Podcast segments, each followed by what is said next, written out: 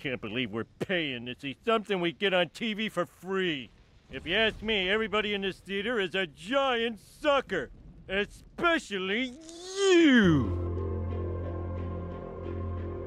To infinity and beyond!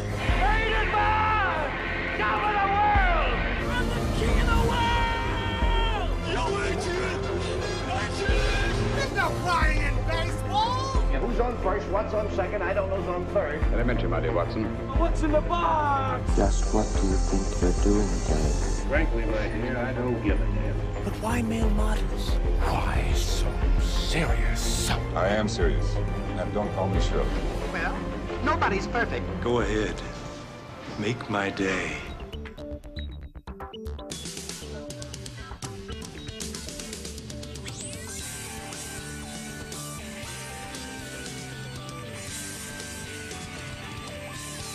Welcome everybody to Pop Culture. I am Scott, I'm Jason. And I'm Monica. and we are back with Peeling Onions. We haven't done a discussion in a little while. Remakes might have been the last one, maybe. Yes, It's been a while. That would be Anyway. right. Yeah. This episode, we are going to be talking about TV series that got turned into movies, or movies that came from a TV series. Or from idiot box to silver screen. When you've run out of ideas and you've got bills to pay. Mm. Or maybe, Uh, being, maybe being sued by your cast or something as well. Jesus. bills, bills. Yes. so, uh, something that, yeah, as I researching this, I was sort of like, oh, it's a fairly modern thing, you know, like, oh, yeah, people watched Bewitched. Let's just make another one of those. It's a fairly old process. It, it's been done quite a bit. Yeah. What, what was the earliest one you found? That I couldn't, I couldn't go off the earliest one I found, Well, but oh, I thought you had one in mind. That's why you're saying making. I didn't. It just it just surprised me that like it, it there were things I didn't think of that were like older than I sort of expected. Oh, Or okay, movie yeah. or like like there was like a Doctor Who movie in like the bloody sixties with um uh, Peter Cushing as Doctor Who. Yeah. Mm, yeah, yeah. Like they yeah. made a feature film, but it's not canon. and all the Doctor Who nerds are really sensitive about it. Uh, they're just sensitive in general, but yes. Oh, that's hard. but accurate. their ringtones. um, uh, but things like the Batman movie from the '60s as well, and yeah, there were there were there were just there were more than I kind of was it was like thinking about. I think. Yeah, uh, it's it's definitely one of those things that's been around for a while. I mean, I can certainly remember quite a few in the sort of around the 80s happening there, but not as much as we get from about the 90s to the noughties. Uh, that that's when it hit uh, top gear and decide that seemed to be the thing to do. And maybe maybe it's a bit of a uh, a retro look back, you know, um, at shows gone by and I'm trying to think of the word. I've suddenly forgotten the word. Yeah. I- I Nostalgia? That's the word I was looking for. Yes. You're it's a- welcome. thank you. Yeah, but it, it is. It's a nostalgic. I think it's a generational Trip. thing. It, it's Yeah. like, it, but it's you know, and I, I don't mean to sound as cynical as this is going to come across. It's almost like it's it's always that like, okay, TV shows from the '60s and '70s, okay, in the '80s and '90s, the people who watch those shows growing up now have money. Let's Yeah, make that. okay. And like a few a few years ago, it's like, oh, people in the '90s watched Baywatch, so let's make another one of them. It's it's that kind of like allow enough time for the generation who grew up with it to suddenly have a lot of money, and then, then it's like, then we make it. But Uh, I'd say that's an important point to make. It's Yeah. perfectly valid. You know, um, those people do have money now, and why not capitalize on the once popular thing now that they have a bit more expendable income? I mean, yeah, drop the Detective Pikachu movie when I've got money and children. Thanks a bunch. don't mind if I do. It's it's Yeah, I but get it. there's I get also it though. I, I also think it's that nostalgic thing for the filmmakers. Like they obviously enjoyed those shows and went, I want to revisit it and bring it back again. But um, yeah, I, I think it can be cynical quite quite obviously. I mean, it's got to be run and it's got to be paid for, and the reason for that is it's going to make money. Yeah, exactly right. And you're sort of looking at the opposite trajectory these days where you have films and then you have televised series based on those films. For example, you have um, the three series released by Marvel, which, you know, canonize those stories and weave into the larger tapestry of the movie. So everything needs to be watched together. Um, Star Wars have been doing it for years. Yeah, but then, but it also can go the other way too, is where it's like we just a few weeks ago we talked about Snowpiercer. There's no way successful Snowpiercer TV show that we wouldn't have if not for the movie. If so not for the it's, film. it- each each system feeds into the other. Oh, absolutely. I think that uh, I mean I've raised this one because I think it's an unusual choice to make because when something's made for television, it's working to an entirely different system or uh, set of tools to make a television show, and it's going to be ongoing and uh, you know a single episode's got to be self-contained and uh, enjoyable enough in itself. But then to expand it to be a single story as a film And you've only got Trying to con- maybe two hours. Yeah, exactly. And So you're trying to contain it in. Um, so when I thought about it, I was going, well, they sort of treat it all very differently. And there's what I'd call uh, films that are based on television shows in name only. So Mhm. I'll give you Miami Vice as an example of that. So they've, Yeah, 'cause that's- slapped them. Yeah, nothing to do with the. I think. Well, I think, it's, Nothing I think it it was. I think it was Michael Mann because he created the old show, and it was like his attempt to kind of update his story or something. Mm. Yeah, like I said, but we can go with people's reasonings and stuff, but you're absolutely Yeah. right. Yeah. Yeah, it's and then you get more of the same but bigger. it's sort of Yes. uh, that's the Batman movies and things like that. It's just oh, okay, let's transpose it to the big screen, but it's pretty much just another big episode of the same thing.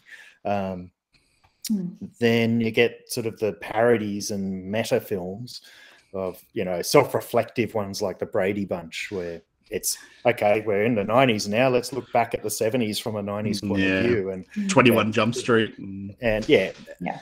and then um, you get the ones that actually go there's the concept and they build on it and create something which is self-contained and amazing which uh, there's Oh, there are some. of. We're going to go through some bad ones and some good ones, and there are Yeah. some good ones. There are some great successes. Yeah, I just feel um, comparing the two together, like I feel television is just such a bigger investment than movies. You know, you dedicate a lot of time because it goes on for you know multiple seasons, and you know you have the time to create good stories, interesting characters, meaningful arcs, or you know disappointing ones as well. Whereas you know with a film, you can sometimes lose focus within that. it's also a big risk because massive risk. because if you have a television show and you've been watching it for years Mm. You you you've committed so much time and built a relationship almost with the characters and the show and the story Yeah, it carries and, baggage. and then you're going to watch it in just a one sitting one off Mm. that's a big load to hold i have to Yeah. say in terms of trying to live up to those expectations yeah, you, so a very very risky thing to do yeah, you you run the risk of tarnishing um, that love you have for the television series. It could almost, you know, cause um, you know a moment of reflection, being like, well, was it ever really any good? i think some of them show that it never was Yeah, right. Well, shall we? Shall we jump into what what what what works and what doesn't work? yeah, let's do it. All right, so I'll throw out my first one. So this one was uh, a movie that I was, uh, as a younger a younger man, I was legitimately excited about, and because I think I had such an affectionate love for the original show, uh, and the movie, however, was a bit of a thunder turd, shall we say, which was uh, Thunderbirds. There- i didn't even know there was a movie about one It's Uh, uh, it is it is a fairly big budget adaptation of Thunderbirds. It's, um, Oh, okay. oh by- no, I do vaguely remember it. I just wouldn't touch that with a like. And this is probably this this is probably the reason. Like Thunderbirds for me, that's my childhood. That's Yeah. my Saturday morning early watching this amazing marionette thing put to live action. I don't care. I just no. It's, It's not it. I, I well, don't care. Well, you're you're right, and uh, but, you know, I was like 14, and and um, yeah, it's just it's awful. Uh, uh, Jonathan Frakes directed it, who is not an incompetent director by any stretch of the imagination. You know, he's he's churned out some of the absolute best Star Trek films, and that's certainly what he's famous for. Ben Kingsley is the Hood, and which you yeah yeah on the Yeah, I can see that. I can see maybe that, uh, yeah. Bill Paxton is uh, Jeff Tracy, Right. and then you've got the sons who are like interchangeable actors. I don't I couldn't name a single one of them. and it's sort of like a it's sort of like an origin story for the the youngest brother to become a Thunderbird. Anyway, it's just shit, and it's yeah, it's just it was just never gonna be able to do it. And then for some strange reason, when they finally are about to take off, it cuts to their hands going on the controls of their marionettes, and it's like, why did you even do that? yeah, I, I think I it's like think- I- affection, but like in just misplaced. I think Trey Parker and Matt Stone knew what to do in terms of Or inventors. didn't they um, Fuck yeah. But Uh, anyway, it, yeah. yeah, it's just it was just a disappointment. I think because I had such a love of that show as a kid because my parents had grown up with it, and then they were like, "Oh, it was still on on the like Saturday mornings," and I had all the toys. I had the Thunderbird. Still got my Thunderbird two. My son is now playing with my Thunderbird two. I won't let my kids play with my Thunderbird too. It's too expensive. So mine's the big plastic one though from when I was No, a kid. but You got the the metal little- one. Little dinky toy. Yeah, time, so yeah, yeah. yours is worth something. Yeah. I don't think mine's worth quite as much. Yeah. But um, yeah, oh, that's sad. I, I but yeah, I, I mean, this is just illustrating what I was saying earlier. I guess it's where you've got that expectation. It's just going to be so easily dashed. Yep, and it sure was. Mm. So yeah, Thunderbirds is definitely a how not to do it. Mm. Yeah. All right. Um, I've got one here that I just think it's because the show is pretty poor as well. But it's just reflected in the film. Even worse, it just emphasizes all the problems with the show, and that's Dukes of Hazzard. The, the Earls of Risk. Um, Yes, everyone the who hasn't watched Ted Risk. Lasso yet. Uh, I I've seen the movie, but I've actually never watched the show, and I Ah. don't really care to, to be honest. But Same here, actually, and I thought the film was rubbish. So Uh, I was in high school. Jessica Simpson was in it. It was a pretty big deal. Uh, cultural icon Jessica Simpson. art house superstar Jessica Simpson. Yeah, yeah, you know, being the chicken of the sea, Jessica Simpson. Oscar nominee Jessica Simpson. Menza. oh, poor Jessica Simpson. Now, we, no, we should leave And her she sang, she sang the song, and I just remember she did the cover of um, Nancy Sinatra's "Boots Are Made for Walking," Oh, that's right. Yeah. and it Oh, was every movie I went to while that movie was coming out. They played the music video all the time. yeah, but um, yeah, it's. I mean, really, it's about these guys who have a Confederate flag on their their car. For one, they love Just their that car. They're good Hate old black boys. people, but they love their car. Well, that's an that's you know, pardon the pun. That's an immediate red flag that they're trash Yeah. people. But if you watch the show at the time, that there's none of that in it. It's No. just like, you know, uh, but yeah, it, it it was a poor show. It was, and obviously, Who's just in the gonna be movie? a It was worse like- film. Johnny Knoxville and it's Owen Wilson, isn't it? No, it's No? um, wow. No, that's no, that's a different one that I'm thinking it's of. Seann William Scott, right? yeah, that's it. Yes. Scott. Yeah, yep, yeah. I think um Owen Wilson was wasn't he in um Starsky and Hutch? yes, Yeah, he- that's the one I confuse it with. Thank you. They got a car, they got a red car. And Yeah, there's, there's a car. There's two guys in a car. I see how you got confused. It's not my fault. Yeah, no, no, it's it's the it's it's it's um Owen Wilson's fault.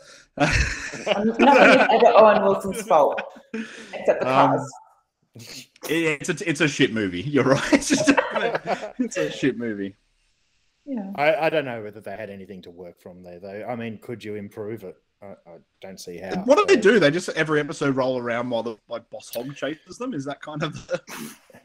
Ah, for some reason, the yeah, it's a corrupt Boss Hogg's corrupt, and they're sort of fighting the corruption and trying to keep their property, and it always ends up with the car having to jump a river or something. I don't know to escape the police, and that's all I remember. So it's an Evel Knievel show. Yeah, sort of. Yeah. and it's got John Schneider in it. Famed religious holy man, John Schneider. Oh, man's yeah. dad from Smallville. Oh, God. I believe he's now a televangelist. I could be wrong, but whatever. Ah, what a twist. yeah, he failed upwards. Sounds about right. All right, cool. What's what do we got? What's Monica? Well, what's on your shit list, Monica? Well, I I feel obligated to definitely name this one, and I think this is um, falling into the category of in name only. But I would like to um, put a target on 2005's Bewitched. oh, I don't think that's an in name only. I, I do think they tried to reflect it, but it, yeah, it's terrible. It's like a weird. I never saw it, but it's like a weird meta film, though, right? It? It's a weird meta film where they try and recreate the television series Bewitched, and the character, the actress that they cast, played by Nicole Kidman, happens to be a witch. And it loses all the whimsy and wonderfulness that the original television series has. I can go on forever about how much I love Elizabeth Montgomery, but I won't get into it and how disappointing this movie is to me. But it's just, it's no good. It doesn't coherently tell a story and it's extremely sloppy. That yeah, I- it's, it, it for me it just is a testament to uh, our wooden Nicole Kidman in terms of the acting. It's just Yeah. her her delivery of comedy lines is so weird. It's Her delivery um, of most of her lines is. yeah. Oh look, I I can forgive her in things like um, Dead Calm and I was about uh, to say Dead Calm and BMX yeah. Bandit. There you go. yeah, um, and even the others, but it sort of suited the character of that. But in this, it just does not work whatsoever. And yeah, there's no warmth to a character whatsoever, like you Hey, expect no. from the Bewitched character. And um, yeah, Will Ferrell's just being Will Ferrell. Yeah, exactly. That's that's the other huge problem I have. Well, he knows he knows what he can do. He knows his limitations. He, he knows what he can do, but he's obviously um, the, the Darrin of the story as well. He doesn't play it with either Dick Sargent or Dick York's almost naive charm, and it's just it just He's really lacking. He's flat. lacking a bit of dick. You're right. and um, also um, Shirley MacLaine as you know our stand-in Endora just doesn't hold a candle to the original. Oh, the mother. She's Yeah. Oh, just- amazing in the show. just wonderful with her, you know, um, cloak and dagger mischievousness, her, She a murderous rage. her murderous rage against her son-in-law. yeah. We've all My been. daughter's too good for you. Yeah, I'm wondering whether they got inspired by the Brady Bunch film and made that. That's, that's what I'm thinking now. Yeah, that meta Yeah. approach to it. yeah, that, that Maybe. certainly seems to fit. It's That's a- why the moment I heard it wasn't like the kind of cheeky, like, like which is really good. It's just like a really sweet, fun show. That It I think yeah. uh, WandaVision did a very good job of uh, remaking. Yeah, yeah. yeah, or you know, n- nodding respectfully Yeah. to, yeah, But um, yeah, I'd never cared to watch the movie after hearing everything about it. yeah. Just don't do it. I, I'm good. Uh, my next one is another one of my childhood uh, passions that got turned into. I think we're up to like six or seven movies now, and that is uh, Transformers. That's on my list. That's on mine. Hey! However, there is an exemption here for Bumblebee for being fantastic. Okay. Did either of you watch Bumblebee? Yeah, I saw Bumblebee. I, I I didn't find that as horrible as Because Transformers. it's that's for because it's actually good. yeah. It, it it's got heart and uh, all Yeah. the things that made the cartoon worth watching Uh, as a kid. Tran- Transformers just came across as a bit slimy and uh, Yeah, gross. Yeah. Absolutely Like- gross. yeah. the like it was directed by a 13 year old boy who hasn't been taught that touching people is inappropriate. Mm. Unless they want to be touched. CG. Yeah, so, yeah. consent is important. It's really gross, and these sort of like creepy, lingering Michael Bay shots of poor Megan Fox or whichever model turned actress he's picked to go into the movie, along with like dick jokes and robots. It's just foul, and and they look like shit. Oh, and the, the action sequences are so fast you don't know what's happening. Yeah, I could wave tinfoil in front of a camera, and you'd have about as much idea as what's going on. I guess to me, the only good thing that's ever come out of um, those Transformers movies are um, there's a video essayist, um, Lindsay Ellis, who broke down film studies through um, a discussion of all the Transformers movies, and she does an amazing job doing that. So, if for that, that's the only thing about it that I'm grateful for. Because she gets some great a crap to talk about. don't It costs, it cost fifteen billion dollars, but we got a good video essay. Oh, look, she talks about feminist critique or tourism, um, queer film. It's highly recommend it if you've got the time to watch them. They're Oh, great. there's, there's there's so many there's so many missteps that the Transformers movies make in their handling of anything Everything. remotely serious. It's a cautionary tale, if anything. And I don't know how they just kept. Well, I do know how they kept giving Michael Bay money to make them. So I don't. But why? Capitalism. yeah, we know. Anyway, the first one came out. I was like 17. I was like, that's not so bad. That's the, you know, there were robots punching each other. I'm fairly happy. And then after that, they just got worse and worse and more offensive. And Bumblebee then- was good. Bumblebee was amazing. Hailee Steinfeld. It's it's very much like a love letter to the 80s show, when that's where it's done well. Hmm. And I'm glad to know that the next one is just ignoring all the others and is a sequel to Bumblebee. Or maybe, yeah, maybe it'll be saved there. All right, my next one. Charlie's Angels. yeah, it's on my list. I haven't seen the new one, but You know, I, I I'm not going to either. I, tr- I started watching it just for this and couldn't. Oh, really? Yeah, I just stopped dead. I, do, I went, no, I'm not going to waste my time. It's it's just as atrocious. So, uh, if anything, it was flatter than uh, the one I'm That's a good sign. referencing. That's a good sign. Well, Believe it or not, is- it's worse. yeah. Oh, I don't know. I didn't watch it right through, but it, it What was it described? The, the, the cast were describing it as the woke Charlie's Angels. Yeah, possibly. that, that in itself seems problematic as well. Uh, Look, it, it, it's an odd show. I mean, I guess the the original show was voyeuristic in itself. Of I was gonna say it's got to be like women, that. I've yeah. never, I've Yeah. never watched it. Yeah, no, I remember seeing it. It it it wasn't the greatest shows. It, it didn't really have anything like something like Mission Impossible type uh, action or twists and turns. It was just like a action packed. But I had Farrah ladies Fawcett, and had Farrah Fawcett and all these, um, yeah, uh, which I guess at the time, if you place it then, it's sort of okay because if you think back in seventies, early eighties, you don't get a lot of women being the heroes. Mm. So I guess that's why it sort of felt like it was something that was worthwhile to bring back in and and mishandle it. Yeah, I guess the films to me sort of, um, I guess, uh, give the appearance of lip service to strong female characters, but they're not. no, no, it's like it's like here are some strong female characters. Now let's take their clothes off. And make it all about like- and make them and make it all about their relationships to men. Yeah, yeah. Even That's- the the that's not the point. has to be kind of Yeah, manipulating her, a man who has manipulated her, or and not she just fell for the bad guy, even though and not just any man. You waste Sam Rockwell. Sam Rockwell. That upsets me the most. the only thing in this movie I liked was Bill Murray. yeah, yeah. Well, you know, uh, he For me, it's Tim Curry in the first one. There's quite a few individual characters that are worth sort of noting in these films. But What, what Tom Green? The Chad. or was he the Chad or something? Isn't it? Yeah. Yeah. yeah, yeah. Um, Oh, uh, God. oh, uh, Crispin Glover. He's No, pretty- Crispin Yeah. Glover. he, he does what he can do really well, regardless. He wasn't and- even cast. He just showed up on set and started. Yeah.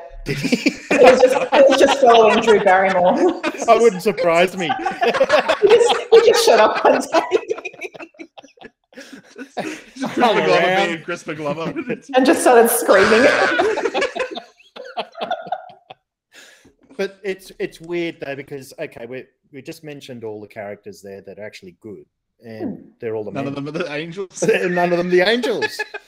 which which I feel is a shame because independently, you look at our core cast, you look at Cameron Diaz, Drew Barrymore, and Lucy Liu. All of them are competent performers as well, but in this instance, it unfortunately just doesn't work.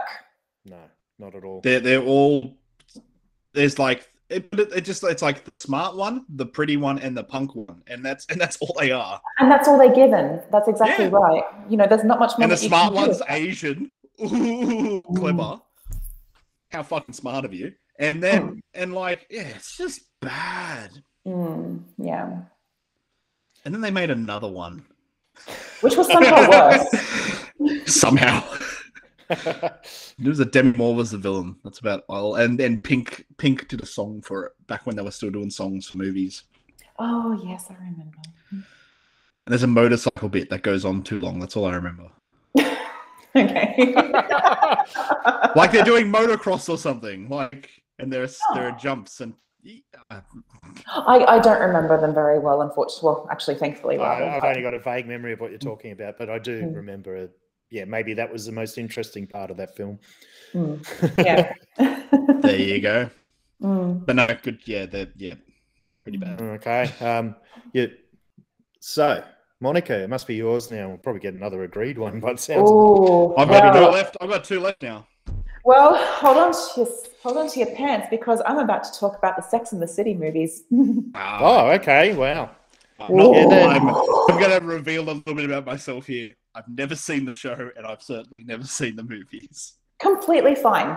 Um, Sex and the City is a TV series, um, it's either your cup of tea or it isn't.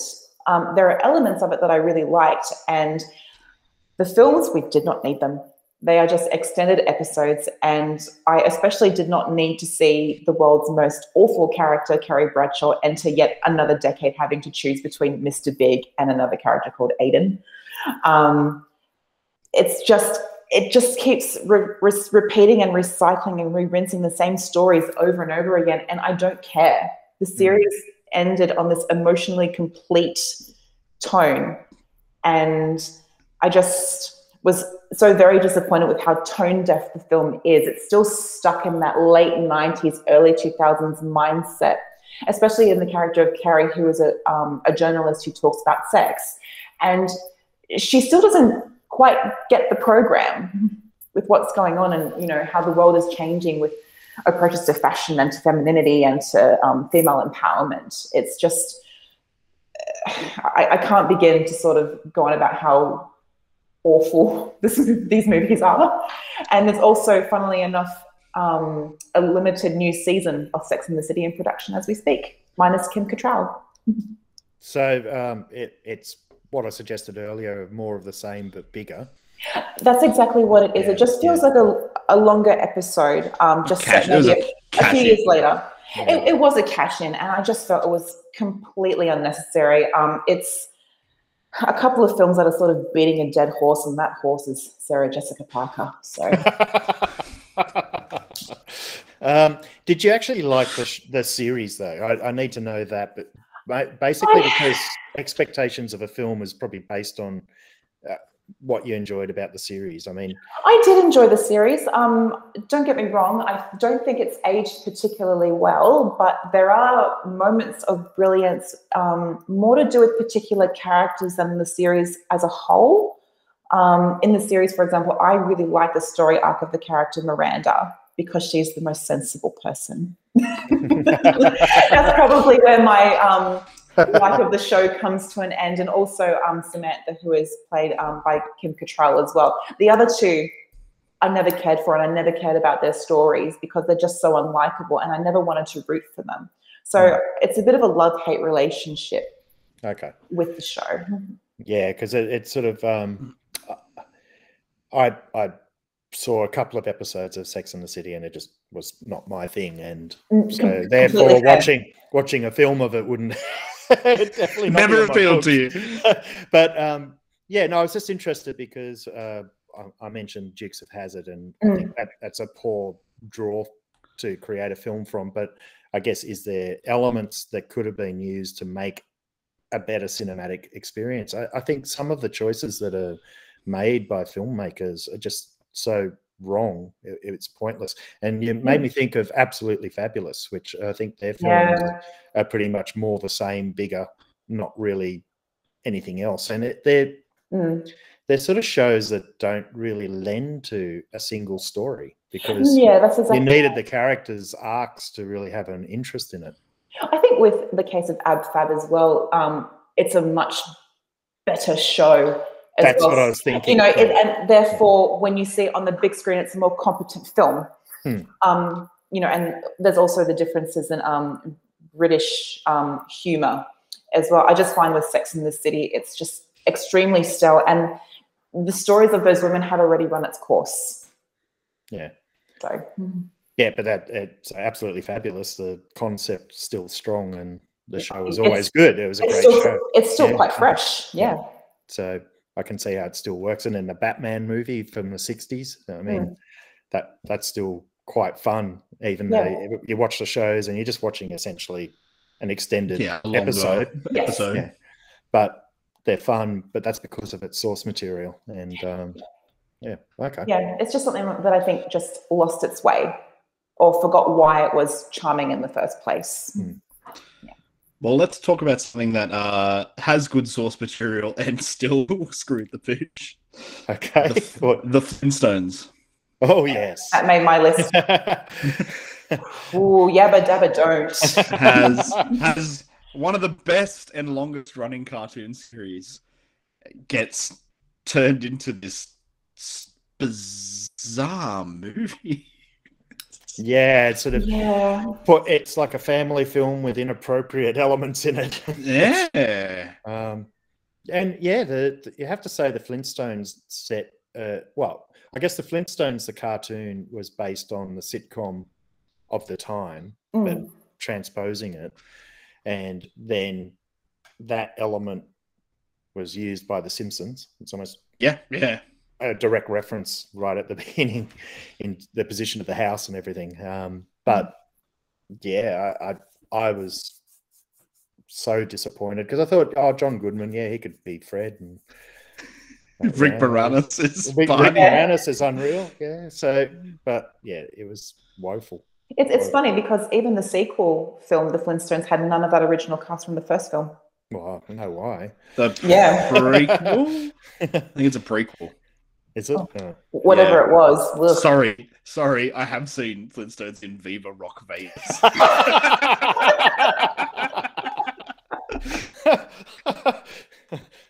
no, I didn't venture there. Tell us. Who? Oh uh, no. Um, uh, Baldwin plays Barney, and I can't remember which one.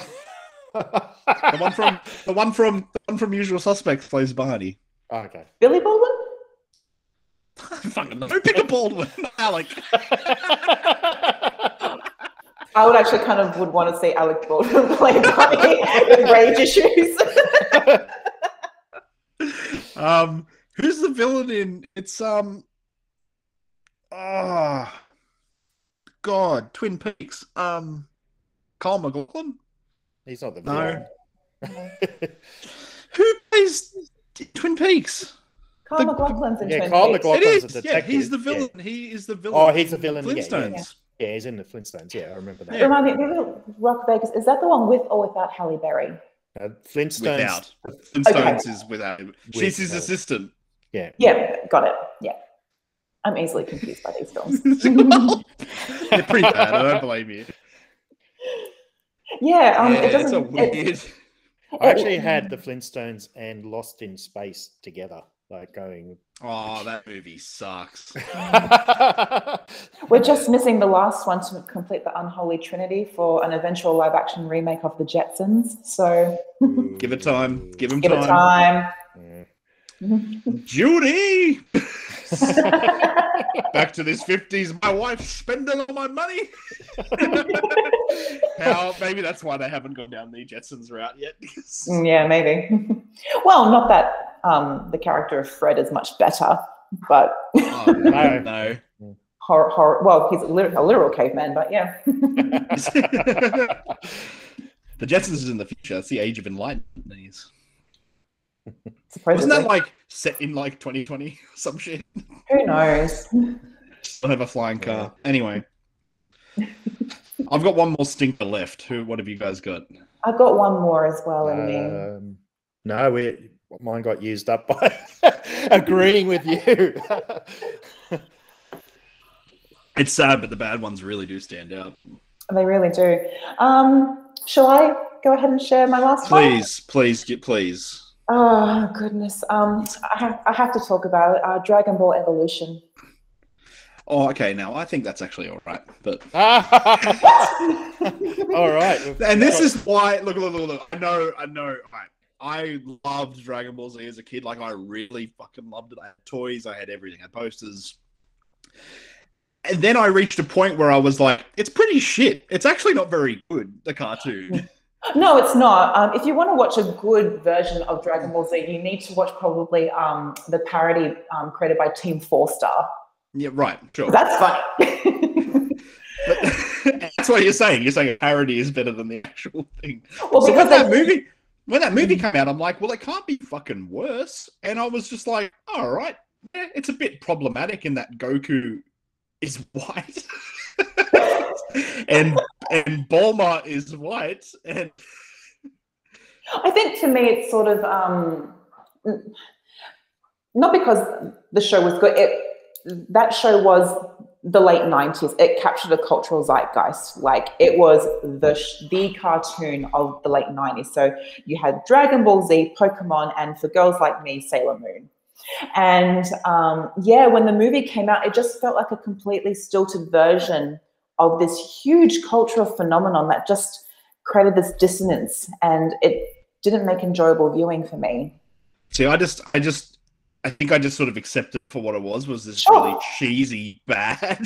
like and I, I have a lot of fun with it, but because it's bad, I guess. Yeah, no, completely fair. And um, not just Goku and Bulma are the problem as well. You also have the villain problem with the character of Piccolo, who is very, very interesting and quite fleshed out.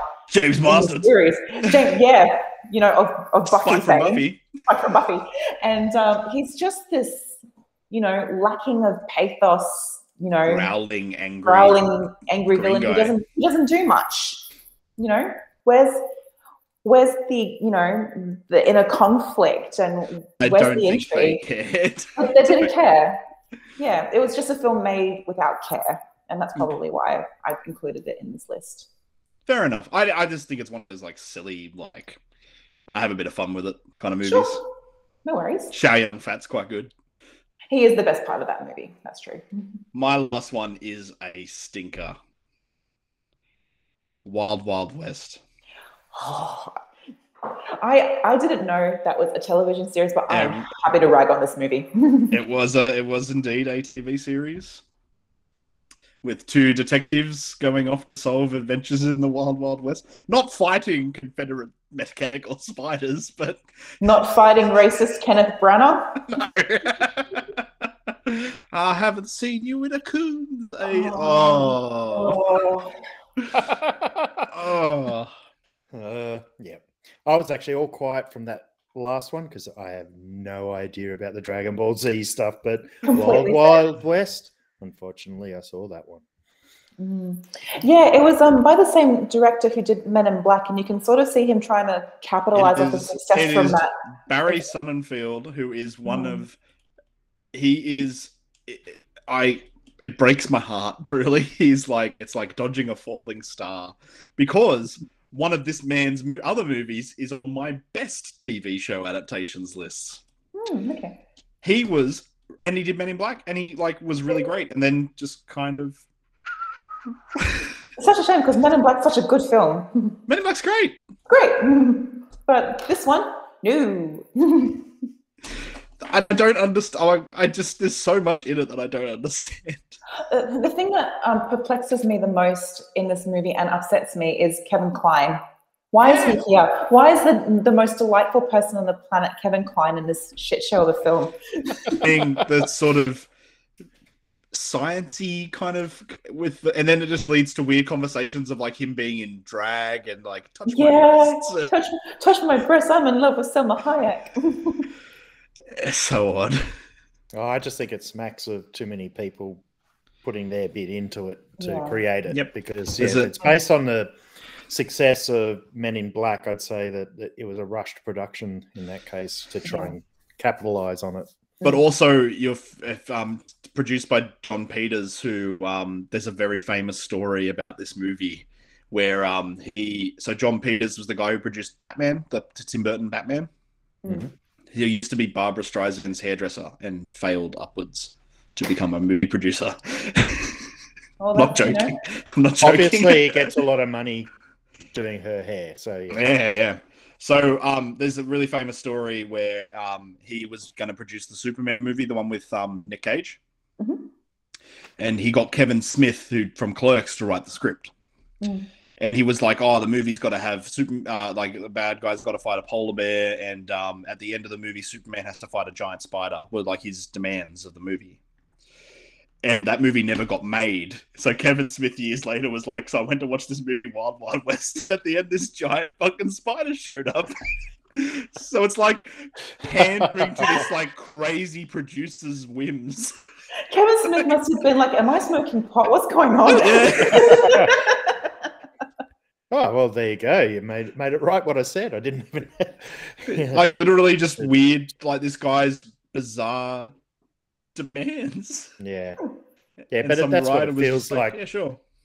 Yeah, all the weird incongruous stuff that's thrown into it that doesn't flow together just makes me think it's one of those sorts of productions like a la space jam you know quick let's put everything we can think of into it and Mm, it just comes across that way yeah. It's a bit of a turd. oh bit if, if, if we ever go back to doing what we're thinkings, I'm sure it's on the list somewhere. Ooh. All right, let's move on to some good stuff then. yes, please. My first one is The Fugitive. Oh, i had the fugitive Yeah, it's a good film. Yep. Who may have fine taste. yes I Uh, didn't kill my Oh, wife. Man, I don't care. I'm gonna be a sheriff benefits. Oh god, I love this movie. It is. I, I saw the movie and I watched the show later because I was so like, I liked the movie so much. it's good. Yeah, and I mean the show kind of falls into that serialized thing of you know he's he's this week he's going to stop in this town and help people on his journey for vengeance. but um, the movie does a, a really good job of condensing that narrative into, I guess, the the important parts. Hmm. It, it does. Yeah. Especially also um, as it was a, a crime that actually did happen in reality as well. And, you know, the gentleman's life ended quite tragically and, you know, in disgrace. So, what a twist. Oh, it's, it, it's a mixture of lots of things in it. Mm. Uh, I mean, it's a a pretty taut thriller as such. Yeah. So when we're talking about thrillers, it's covering that base, um, and then of course Harrison Ford and the cast are outstanding. There- Yeah. There's no flaws in it whatsoever. And then some of the action pieces have been mimicked since. So Oh, absolutely. just those uh, set actions. And it's an unusual action film because he's obviously not an action hero at all. He's an No, he's a everyman. doctor. Yeah, yeah, yeah. He's way beyond outside it, and um, that's what makes it work so well. It's Yeah. Cool. good choice. I chose it as well, but so I have to now go down a, a notch. well, not not down in terms of quality. I don't have these in any order, by the way. It's um, Mm. not like that. Uh, I had the Addams Family. I have that one. also on my list, Ooh, we're, we're sinking here. This is weird. Barry Right, uh, Sonnenfeld. Yeah. There he is. Uh, the Addams Family. It it grabs the core of what made that show, and Yeah. It's this idea that uh, being who you are is the main thing, and that's the core principle of it. Mm. And they're so obviously outlandish, but they still maintain that sense of self and who they are throughout the entire film, regardless of what's thrown at them, what tempts them, or what blocks them. Mm. And then it has that family value as well. So it's so well done, and the performances are just outstanding. It's like, but it, it, but it also it presents this plot that is almost a sequel to the show. Yeah. And you could very much take it at that value. Like obviously at some point Gomez and Fester had a falling out, and then we get this really beautiful um like brotherly love and them coming back together despite their differences. But you've got these really quirky, weird villains who are trying to, you know, get their get the Addams family fortune and stuff. Yeah, and um, for, for me, the movies what I love them so much is you have this unconventional family, but they're an extremely loving family, and that's what's important. Like you look at the relationship between Morticia and Gomez, it is a very strong, loving, respectful relationship. You know, Oh, they yeah, are- they're- they they're are in so love. into- they are so into each other. You know, and that also lends itself to the performances. I mean, you have Anjelica Huston and Raul Julia. You know, just match made in heaven. Everyone, everyone in this movie Everyone. is Yeah. Christopher Lloyd. Like, Yeah. wow. And you know, Christina, Uh, Christina Ricci. Ricci. Yeah. Yeah. Uh, Wednesday Addams, I'd, I'd say she took the took it that much further. She took Yeah. the bull by the horns. Oh, oh, yeah. I loved it. It And that also- it, that is the one that they go to the camp, is it, or is that the sequel? That's the that's the, that's the sequel. And um, Yeah. while that is very much that movie is sort of like a rinse and repeat because it is telling Fester's Mm. It's story a again. yeah. It's but at the core of it, I think that's actually a Wednesday Addams movie. yeah, that's what I was Yeah, thinking. yeah. It's about her coming of age. And you know her finding her place in the world, and then you also have Joan Cusack playing like the craziest villain ever, who is just so delightful to watch on screen. But um, even just the production design really captures that gothic nature of uh, a black and white television show, and it's exquisite in so many ways. All the visual jokes and puns that you can see to do with their upside down reality of the Addams family, you know, in terms of what we'd see as depressing and dark is celebrated by Joyful. them and Yeah. it, it just shows up in everything like statues in the graveyard and Yeah. so on it's it's so well done um, yeah yeah if there's just something about it that just captures you know for me it's happiness in a bottle Yeah, it's such a it's such a fun movie to watch. Mm, From yeah. Gomez slamming golf balls into his neighbor's house. Vah, old man. oh isn't he a lady killer acquitted Yeah, it's, Oh. it's very good. Mm. um okay monica yours Yeah. Um, this is probably um, my top pick. Um, it's certainly what I think is an, a success story when it comes to turning um, a TV show into a film, and that is In the Loop, which is a film adaptation of The Thick of It. I knew it was coming. Yeah, you knew I can't. I, I was never You not can't. going. You can't. You can't not taste of the Malcolm Tucker. Yeah, I've got one thing on my brain, and that's Peter Capaldi. yeah, swearing Oh, furiously. just swearing up a storm. Um, it's, it's based on obviously the wonderful television series The Thick of It, which is, I guess, um, this generation's answer to Yes Minister. Um, we get to see Malcolm Tucker handle a completely different group of individuals um, than he normally does from the television series. But what I love about it is that it kicks it up a notch from domestic politics to international politics, and you retain the cast, but they just play different characters. And you can differentiate between them and you can still see, you know, it's the same problems. And, you know, Malcolm is here to deal with it Yep. and to spin and to swear and to completely tear these people apart. And you're just here for it. And even the integration of some of the American um, characters, as well as we move into um, this global pol- political discussion, is really good. James Gandolfini plays this war weary general in this movie, and it's such an outstanding performance, and he just fits. Oh, he's a phenomenal actor, though. He's a phenomenal actor, and he doesn't get a lot of screen time, but when he's there, it just neatly fits into the narrative of the story. And it's just it's it's a very memorable film. I can't speak highly of it enough. No, it's a very good choice. I saw the movie before the show and I was just like floored. It was such a good political satire. It, it's excellent, and some of the one-liners in there. My absolute favorite Oh. one is my favorite one is coming from Malcolm, of course. But um, there's a line where um, the M- the British MP says, um, "We must climb the mountain of conflict," um, and he goes, "You know what you sound like? You sounded like a fucking Nazi Julie Andrews." and it just it just sends me into hysterics. It's like I'm sorry you don't like swearing. You're an F star Star, star, star. cunt.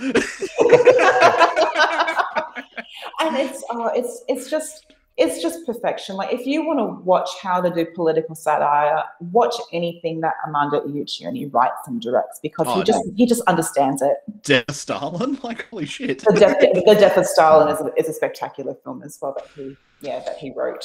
Good choice. Mm. Nice.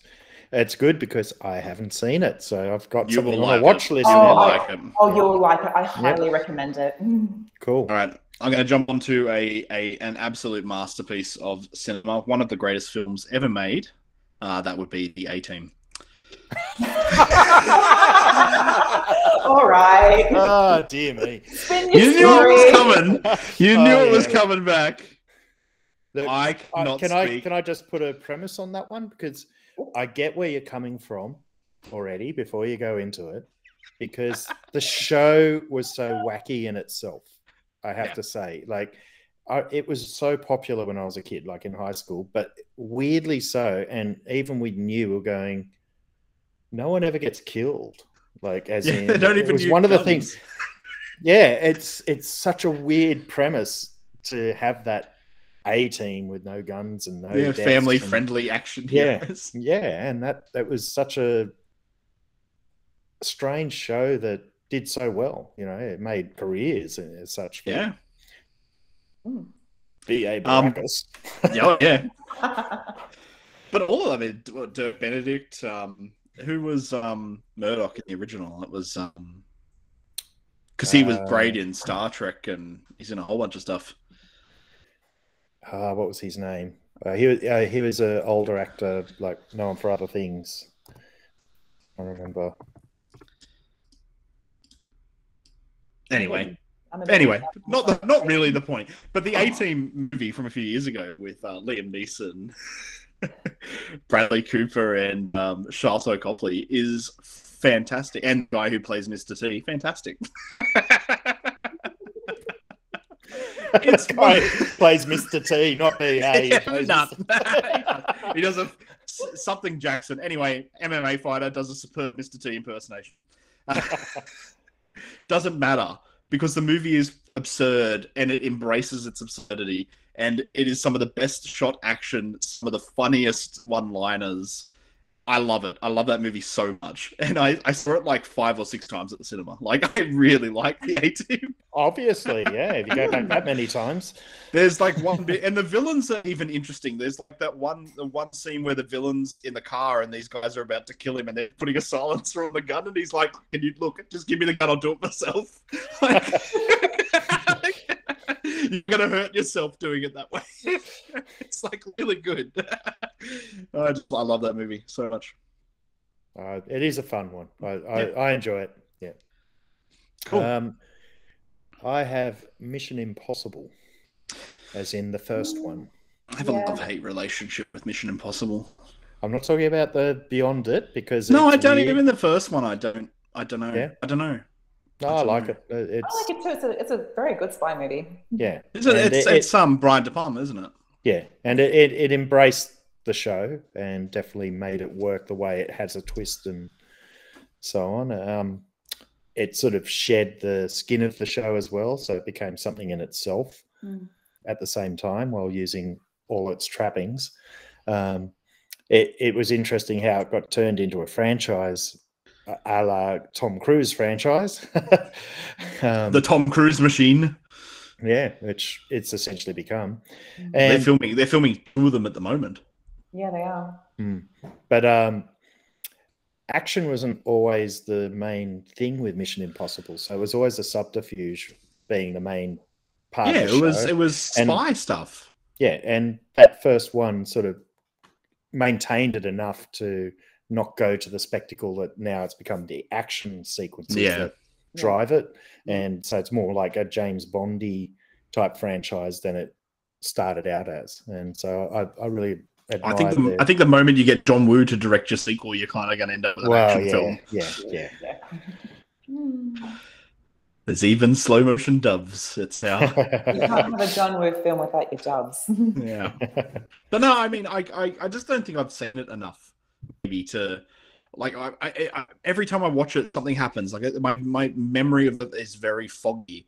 Jean Reno turns out to be a bad guy, and there's a helicopter chase in a tunnel. That's like it. And there's the thing where he's hanging. Like, it's a very, it's like, and I've seen it like two or three times, but my, it's just so foggy to me. I don't know why. Mm. Maybe it's my problem. Maybe it's. Sure, it's great. No, no, but no, no. You, you can criticize it. I don't have any. I don't have any direct criticism though. It's like I have an inability to remember the movie. maybe, maybe it's just a spy film. You, you've seen better spy films that you just enjoy. more. maybe, maybe. You know, and you know, there's plenty out there which are better than Mission Impossible, but you know, it's good for what it is.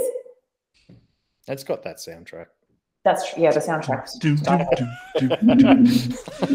Cool. How many, how many? How many? How many we got left? I got two left. I have one left in me. You have none. Uh, I've got One. two. Two. Yep. All right. Um, I will mention my last one. Um, speaking of spies, let's talk about Get Smart. I really like the movie. It doesn't try too hard to emulate the television series. I think it stands completely on its own while just giving, you know, a subtle nod here and there to the original TV series. And it's just enjoyable and funny and just great. Great. I loved it. It's a really it. fun movie. It's a really fun It's movie. like the show is just fun to watch. Yeah, and um, whoever decided to cast Alan Arkin as the chief of control was a genius because that's inspired casting. but yeah, I just there's something about Steve Carell in this role. He's he's not trying too hard to be, you know, Don, Don Adams. Adams, yeah. He's being his own. You know, he's this analyst who just wants to be an agent, and he's trying really hard, but there's just this thing that's holding him back, and it's not until he's forced into the situation with a very sort of straight-laced Agent 99 played really well by Anne Hathaway that just sort of marries so well together. Yeah, Yeah, oh, look, I, I think Get Smart, um, it's drawing from one of the greatest sort of parody television shows of the whole spy genre. So Yeah. uh, it, it already has great Still, material to besides work with. The Young Frankenstein, favorite Mel Brooks thing. Yeah. yeah, oh, look, yeah, that's it's definitely his one of the top few things he's done because I'm afraid I'm not a massive Mel Brooks fan, and um, but Get Smart is uh, definitely a, a brilliant concept, and uh, yeah, Steve Carell. It's I sort of feel like it's what happened to Michael Scott. He's sort of like you know, he, he left the office and then he went, "Oh, I'll go do some analysis." No, I want to be a spy, and it's, it's got the same sort of feel to it, but not not without trying to be Michael Scott or anything. But he's got, yeah, he he works in that role definitely, Mm. um, and sort of the absurdity of uh, the Rock and Yeah. that, that it works really well too. Dwayne the Rock Johnson. Dwayne at The Rock stage, I think. Yeah, my only one criticism of the film is that I wish they had um, the character of Siegfried bit a, a little bit more ridiculous as he was originally in the television series. I think he's a bit too straight laced, but that's okay. I can, I deal with it. Terence That's Stamp. fun. yeah, it's Terence Stamp, so I don't. Yeah. I don't- yeah, everything's forgivable. All right, I'm gonna throw. I'm gonna throw a sort of disposable one. It's just one that I really like, which is uh, Serenity. Ooh, yeah, I wouldn't have thought to choose that one. Just, yeah. just Yeah, a I- worthy continuation of the show. I enjoyed Serenity, but it felt rushed for me. Oh, and, yeah. and my sister actually, yeah, there you go. She's going to, she listens in on this. so Yep. She explained it to me saying that, yeah, it was trying to close up a show Yeah. that got shut Yes. down. And Yeah. and so when I watched the film, that's the only thing I'd seen. So I had no reference Mm. for what was To going on. Firefly. Yeah, so Yeah, it's trying to tie off a lot of loose threads, and Yeah, a lot of and- it just gets abandoned. But I I still think it does a, a very good job of trying to round out a very rich world. It- Oh, it- it, it made a very good Mad Max in space feel. I have to Yeah. say. It's oh, it's a total space western. yeah, I'm still very upset about um, the fate of one Hoban Washburn. So yeah, Well, look, some wounds never heal. Uh, yeah, that's that's one of my my precious wash. yeah, yeah, I understand that completely. Yeah, no, it's, it's a great film, and it, and I think uh, one of my favorite science fiction franchises, if you will. yeah. I'm dreading dreading the upcoming Disney remake. I don't know what that's going to be. and It scares of, me. uh, So, of Firefly. yeah, Oh, okay. yeah. Disney Disney coming to Disney Plus in a in a home home cinema near you. Uh, yeah, they're doing a they're doing a Disney Plus exclusive. I don't, I don't know if it's a remake, if it's going to be just like another story set in the same world. I don't know, but they they're, they're doing it. Is the original cast involved? No. No idea. Oof. I know Whedon's definitely not. Hmm. Well, Not at the moment. not now. That's what you get. All right, so yeah, Serenity. I've got one more to go. I did not understand that reference whatsoever. What what was that about? About Joss Joss Whedon? Whedon? oh, oh no, I didn't. I, yeah, no, I know what happened. He's been a very Whedon. Yes. naughty boy. Yes, yes, yes, yes. No, I know. Yep. No, I know what you mean now. Mm. Yeah. Go on. You are you going to give me one, or Can you're going to one do your more? double up? I can do the last one. Yeah. Oh, I've got two left. The Untouchables. Yeah. But it was was that a book though? No. No, it wasn't. Nope. Okay, It was a show. Alright. Oh, cool. Uh, yeah. Well, that's a good one. So it, it, it, it, it tells the entire story of the show in one movie. And all you really need to know is that these guys called Al Capone. Hmm. Um, Brian De Palma doing a splendid job bringing this show to the big screen as he did with Mission Impossible. And you get some, um, you know, Connery won his Oscar for it. It- It's and also Kevin, Kevin Costner in one of the only films that I enjoy him in. He's fantastic. He's fantastic, and everything else I've seen him in, crap. What? Don't like JFK? No, back and to the left. No, Back. he, he doesn't do it for me. You make me sick. Um. Anyway. Fight me. um. No, it, it's fantastic. Like Andy Garcia is great in it. Yeah. The oth- the other guy, the dead one. The other guy. Um. You know, it takes a lot of liberties with uh, with reality, but it's still very fun to watch. yeah, it is. Oh, uh, yeah, uh, that's a good one. I, Who's coming to the reason station and who's going to the bog? Like it's pretty good.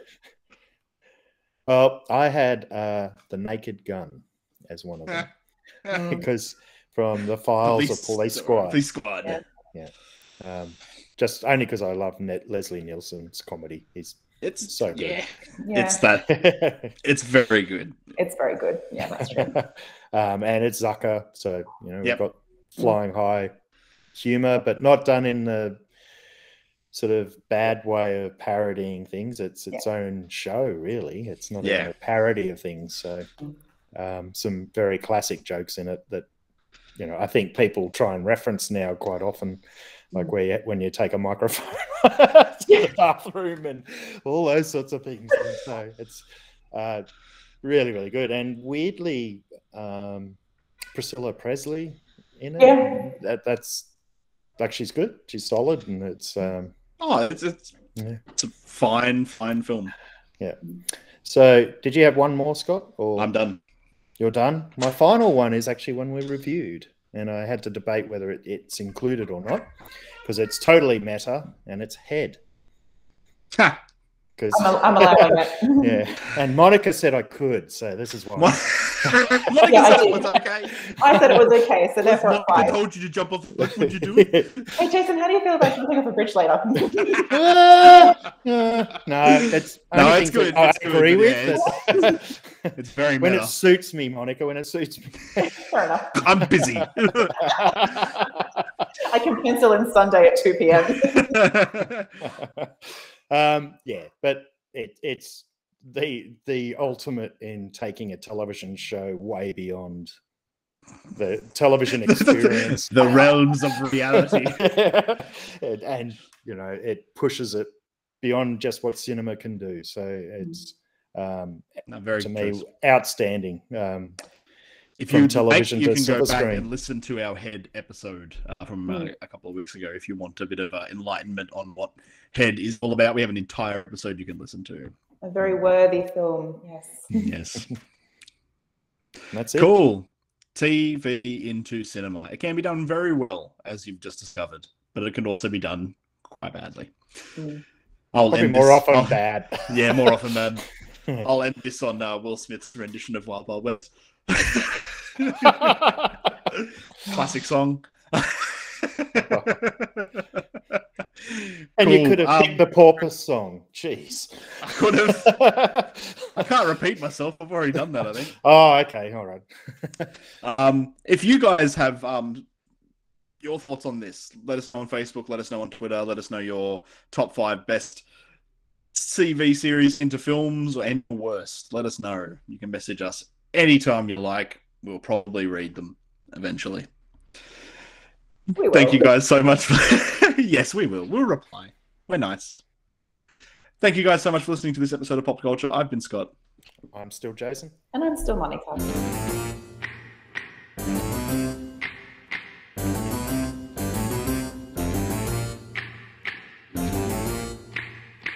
Pop Culture is produced by and recorded by Jason Eddy, Monica Porto, and Scott Souter. The clip for this week's show was a scene from the Simpsons movie, and the song at the end was the Addams Family theme, because I couldn't bring myself to watch the music video for Wild Wild West ever again. If you're enjoying the show, players, please I invite you to jump on the Apple Podcast and leave us a review. It helps us expand the show and reach new listeners. If you'd like to find us on social media, we're available at Facebook at facebook.com forward slash popculturepod, on Twitter at popcultureau, and we are also available on Instagram. So get a witch's shawl on, a broomstick you can crawl on. We're gonna pay a call on the Addams family.